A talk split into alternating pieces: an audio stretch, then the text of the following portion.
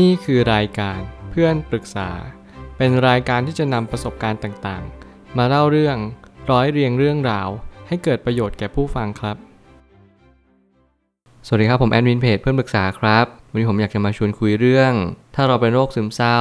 เราอาจจะต้องตั้งใจฟังสิ่งที่องค์กรสุขภาพได้อธิบาย ข้อความทวิตจากโจฮันฮาริได้เขียนข้อความไว้ว่า เรามักจะเผชิญหน้ากับสาเหตุของโรคซึมเศร้า และโรควิตกกังวลที่มันมีส่วนต่อชีวภาพ แต่กระนั้นมันก็มักจะไปไกลเกินกว่าชีวิตเราอยู่ดี ซึ่งการที่เราเห็นว่า WHO กำลังสร้างจุดยืน แล้วมันนำไปสู่การเยียวยารักษาร่างกายของมนุษย์ เราจึงจำเป็นต้องตั้งใจฟังพวกเขาเหล่านั้นให้มากเข้าไว้ ผมคิดว่าข้อความทวิตนี้มันทำให้เราฉุกคิดได้บางอย่างว่า การที่เราต้องตั้งใจฟังสิ่งสิ่งหนึ่ง คนคนหนึ่งหรือว่าองค์กรองค์กรหนึ่งเนี่ยมันเป็นสิ่งที่สำคัญเช่นเดียวกัน จริงๆแล้วผมไม่ได้มีความเชื่อหรือปักใจเชื่อ ในข้อความทวิตนี้สักเท่าไหร่ ผมมีความคิดเห็นที่แตกต่างสักนิดหนึ่งผมมีความคิดเห็นว่าจริงๆ แล้วเราอาจจะไม่ต้องตั้งใจฟังองค์กรดับโรคก็ได้ เพียงแค่เราตั้งใจฟังสิ่งที่ร่างกายนั้นบอกเรา ร่างกายของเรานั้นกำลังส่งสัญญาณเตือนต่างๆ นานา นั่นคือหน้าที่เราทุกๆ คนที่เราต้องพึงระลึกรู้ว่าร่างกายเรากำลังเปลี่ยนแปลงไป แน่นอนชีวิตใครที่กำลังเข้าเลข 3 เราจะพบเจอว่าชีวิตวัยรุ่นนั้นผ่านไปรวดเร็ว เราจะพบเจอว่าการนอนหลับเนี่ยเป็นสิ่งที่สำคัญจริง ๆ แล้วมันจะเป็นต่อร่างกาย ไม่ใช่ว่ามันสามารถที่จะเลือกได้ แล้วก็นำการนอนหลับบางส่วนเนี่ยกักเก็บเอาไว้ แล้วก็นำการนอนหลับบางส่วนตัดทิ้งไป เราพยายามเล่นแร่แปรธาตุกับการนอนหลับ ซึ่งนี่เป็นการใช้ชีวิตที่ผิดวิธีอย่างยิ่ง ไม่ว่าอะไรจะเกิดขึ้น โรคซึมเศร้านั้นเป็นโรคที่เราทุกคนพบเจอ ไม่ว่าจะเป็นมากหรือเป็นน้อย ไม่ว่าจะมีผลกระทบต่อชีวิตโดยรวม หรือว่าในระยะยาวก็ตาม นั่นคือหน้าที่ของเราทุกๆ คนที่ต้องพึงกระทำนั่นคือเงี่ยหูฟัง สดับตาฟังสิ่งต่างๆ รอบตัวเราให้มากที่สุด ผมมาตั้งคำถามขึ้นมาว่า เมื่อโลกเรากำลังถูกกลืนกินด้วยโรคทางชีวภาพ หรือที่เรียกว่าชีวิตของเราทั้งหมด เราจำเป็นจะต้องเงี่ยหูฟัง ผู้ที่พยายามเปลี่ยนแปลงโลกโรคนี้เอาไว้ เมื่อไหร่ก็ตามที่โรคกำลังมาบ่งบอกว่าโลกนี้กำลังหมุนวนเวียนอยู่ในร่างกายของเรา เราจะดูได้อย่างไรว่า โลกใบนี้กำลังสร้างสรรค์และปั้นแต่งให้โรคต่างๆ อยู่คู่กับเราตราบชั่วนิรันดร์สิ่งที่แน่นอนที่สุดในชีวิตก็คือ เราทุกคนต้องตาย และเราทุกคนก็ต้องตายไปกับโลกใบนี้ แต่โรคภัยไข้เจ็บไม่สามารถที่จะตายจากเราไปได้ ทุกคนต้องพบเจอ ทุกคนต้องแก่ตัวลงไป ทุกคนต้องมีภูมิคุ้มกันที่ตกแล้วบกพร่องกันไปและนั่นแหละคือสิ่งที่เราต้องศึกษาและใคร่ครวญมันให้มากที่สุดทำไมอย่างนั้นเราก็จะเพิกเฉยกันไป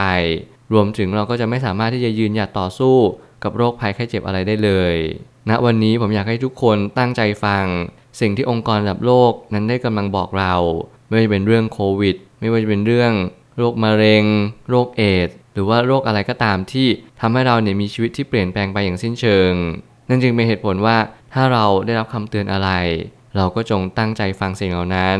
อย่าพยายามย้อนแย้ง อย่าพยายามทำอะไรมากมาย เพียงแต่ว่าสิ่งสิ่งหนึ่งที่ทำให้ชีวิตของเราดีขึ้นเนี่ยก็คือเราต้องฟังผู้ใหญ่เอาไว้บ้าง ผู้ใหญ่ในที่นี้ผมไม่ได้บอกว่าเขาต้องเป็นคนดี เขาอาจจะเป็นคนไม่ดีก็ได้ เพียงแต่ว่าเราก็แค่เปิดใจรับฟัง ในความหมายที่ผมสื่อก็คือเปิดใจจริง ๆ เราจะไม่ต้องมองว่าเขาคือใครก็ได้เราอาจจะมองว่าเขาคือคนคนหนึ่งที่กล้าเตือนเรา บางทีอีโก้เราตัวตนของเราอัตราตัวตนมันแน่นหนามากๆ บางครั้งมันอุทานขึ้นมาในใจว่าคุณเป็นใครมาเตือนฉันนั่นแหละเป็นก้าวแรกของการที่เราเปิดใจรับฟังมากขึ้นนั่นคือการที่เราคุยกับตัวเองว่า เรานั้นก็เป็นคนธรรมดาคนหนึ่งผิดพลาดบ้างล้มเหลวบ้าง มันเป็นเรื่องปกติ เพราะเห็นเราเตือนได้หรือว่าเราน่าเป็นห่วง สิ่งเหล่านี้แหละเป็นสิ่งที่ดีที่สุดในโลกใบนี้ นั่นคือมีคนสั่งสอนเราและกล้าเตือนเรา และแน่นอนว่าเขาเหล่านั้นต้องมีความกล้าที่จะได้รับคำด่าจากเราด้วยเช่นกัน นี่คือความเสี่ยงอย่างยิ่ง ที่มีคนคนหนึ่งที่หวังดีจริง ๆ ไม่ต้องการอะไรซึ่งคนแบบนี้หายากมากๆ เราต้องรักษาเขาเอาไว้ยารักษาอาจจะสามารถบรรเทาได้ในระดับหนึ่ง แต่ในความเป็นจริงแล้ว สิ่งที่เราควรทำคือเรียนรู้สิ่งที่โลกนี้เปลี่ยนแปลงไป ไม่เช่นนั้นเราจะไม่เข้าใจสิ่งที่องค์กรกำลังสื่อสาร ไม่ว่าจะเป็นองค์กรหรือร่างกายของเรา เราต้องรับรู้การเปลี่ยนแปลงทั้งหมดทั้งสิ้น บางคนเป็นโรคมะเร็งเนี่ยเขารู้ตั้งแต่ระยะที่ 1 ที่ 2 แล้ว มันก็เลยหมายความว่าเขามีโอกาสที่จะรักษาทัน การเปลี่ยนแปลงเพียงเล็กน้อย ไม่ว่าจะเป็นค่าออกซิเจนในเลือด ไม่ว่าจะเป็นการวิงเวียนศีรษะ การเป็นลมบ่อย สิ่งเหล่านี้มันเป็นสัญญาณเตือนที่ชัดมากๆ เดี๋ยวนี้เรามีนาฬิกา Smart Watch ที่สามารถเช็คออกซิเจน เช็คความดันเลือด เช็คการนอนหลับ สามารถเช็คอะไรได้มากมาย และอนาคตเนี่ยก็จะยิ่งตรวจสอบได้มากยิ่งขึ้น นี่แหละคือหนทางอันสำคัญที่ผมอยากให้ทุกคนเนี่ยลองใช้งานมันดู ลองใช้เงินไปกับสุขภาพของเราในระยะยาว แน่นอนผมเชื่อว่า Smart Watch เนี่ยมันอาจจะไม่ได้แพงมากเกินไป และมันอาจจะไม่ถูกกว่าที่เราคาดคิดเอาไว้ แต่แน่นอนถ้าเกิดสมมติเราดึงศักยภาพทั้งหมดที่ Smart Watch นั้นมี คุณก็สามารถที่จะใช้ประโยชน์กับมันได้มากมายมหาศาลและนี่แหละคือคำแนะนำที่ผมอยากจะให้ทุกคน ลองเลือกซื้อและเลือกสรรดูว่าชีวิตเราต้องการอะไร สุขภาพร่างกายที่แข็งแรง หรือว่าเรามีชีวิตที่มีความสุข โดยที่เราป่วยทุกๆวันและในความเป็นจริงแล้วเราจะได้รับความสุขได้อย่างไรถ้าร่างกายเราป่วย เราต้องการร่างกายนี้ เป็นสารถีเป็นเครื่องยนต์ ให้เราขับเคลื่อนไปในอนาคตสืบไป การดูแลสุขภาพเป็นสิ่งสำคัญจริง ๆ บางองค์กรที่ไม่แสวงหาผลกำไร ก็ล้วนแต่เป็นองค์กรที่มีส่วนช่วยสังคมอย่างแท้จริง ซึ่งเราก็จะไม่จะต้องสังเกตให้ละเอียดถี่ถ้วนว่า สรุปแล้วเราได้อะไรจากการเสพสื่อครั้งนี้ สิ่งหนึ่งที่ผมอยากจะเตือนทุกคนก็คือ องค์กรที่ไม่แสวงหากำไร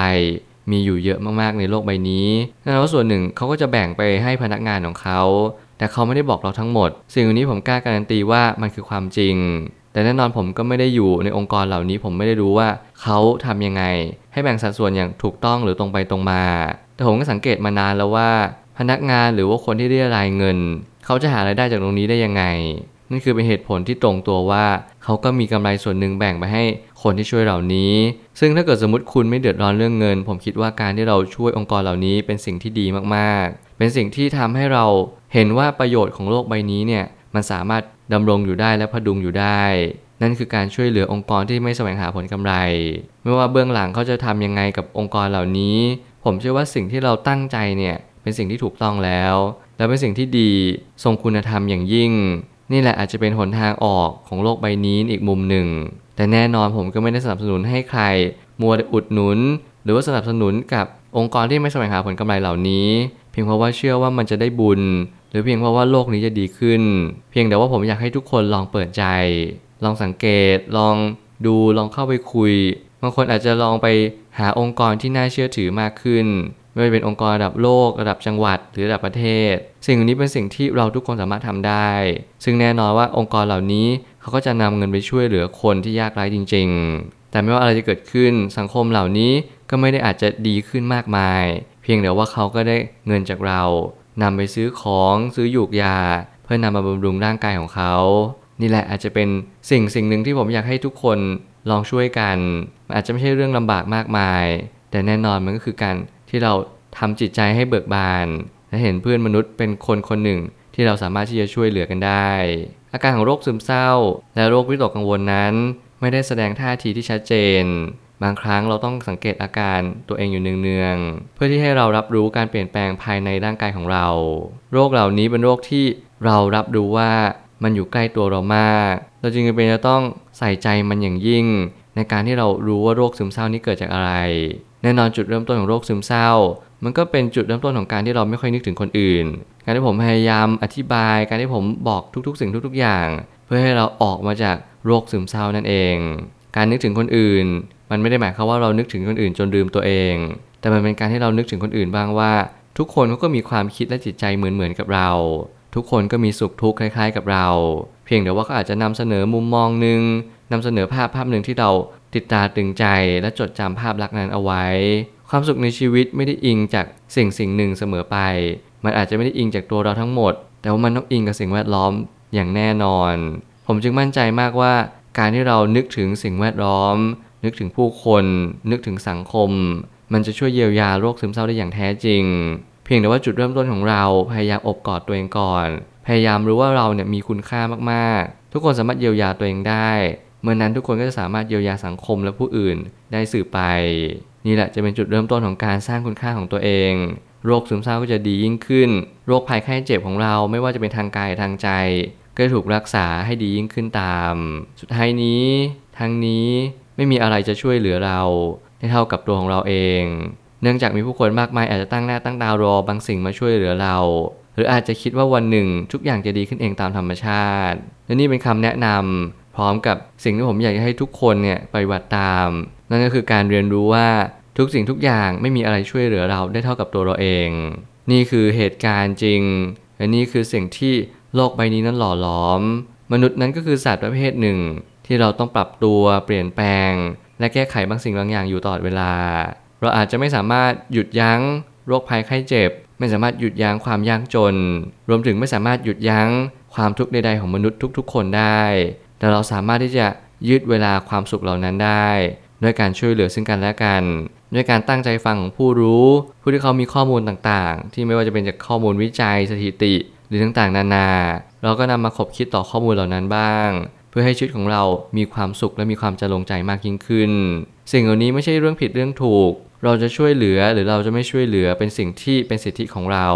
แต่ผมแค่แนะนำและผมก็อยากวิงวอนทุกๆ คนว่าทุกอย่างมีเหตุปัจจัย วันนี้เป็นวันแรกที่เราจะกำหนดอนาคต และอนาคตนั้นขึ้นอยู่กับวันนี้ที่เราทำถ้าเราอยากเปลี่ยนแปลงอนาคต มีแค่หนทางเดียว เราทุกคนต้องช่วยเหลือกันและเราทุกคนต้องตั้งใจฟัง สิ่งที่สังคม โลก และร่างกายนี้บอกกับเรา ผมเชื่อว่าทุกปัญหาย่อมมีทางออกเสมอ ขอบคุณครับ รวมถึงคุณสามารถแชร์ประสบการณ์ ผ่านทาง Facebook Twitter และ YouTube และอย่าลืมติด Hashtag เพื่อนปรึกษาหรือ f r ร e n d t a l k ด้วยนะครับ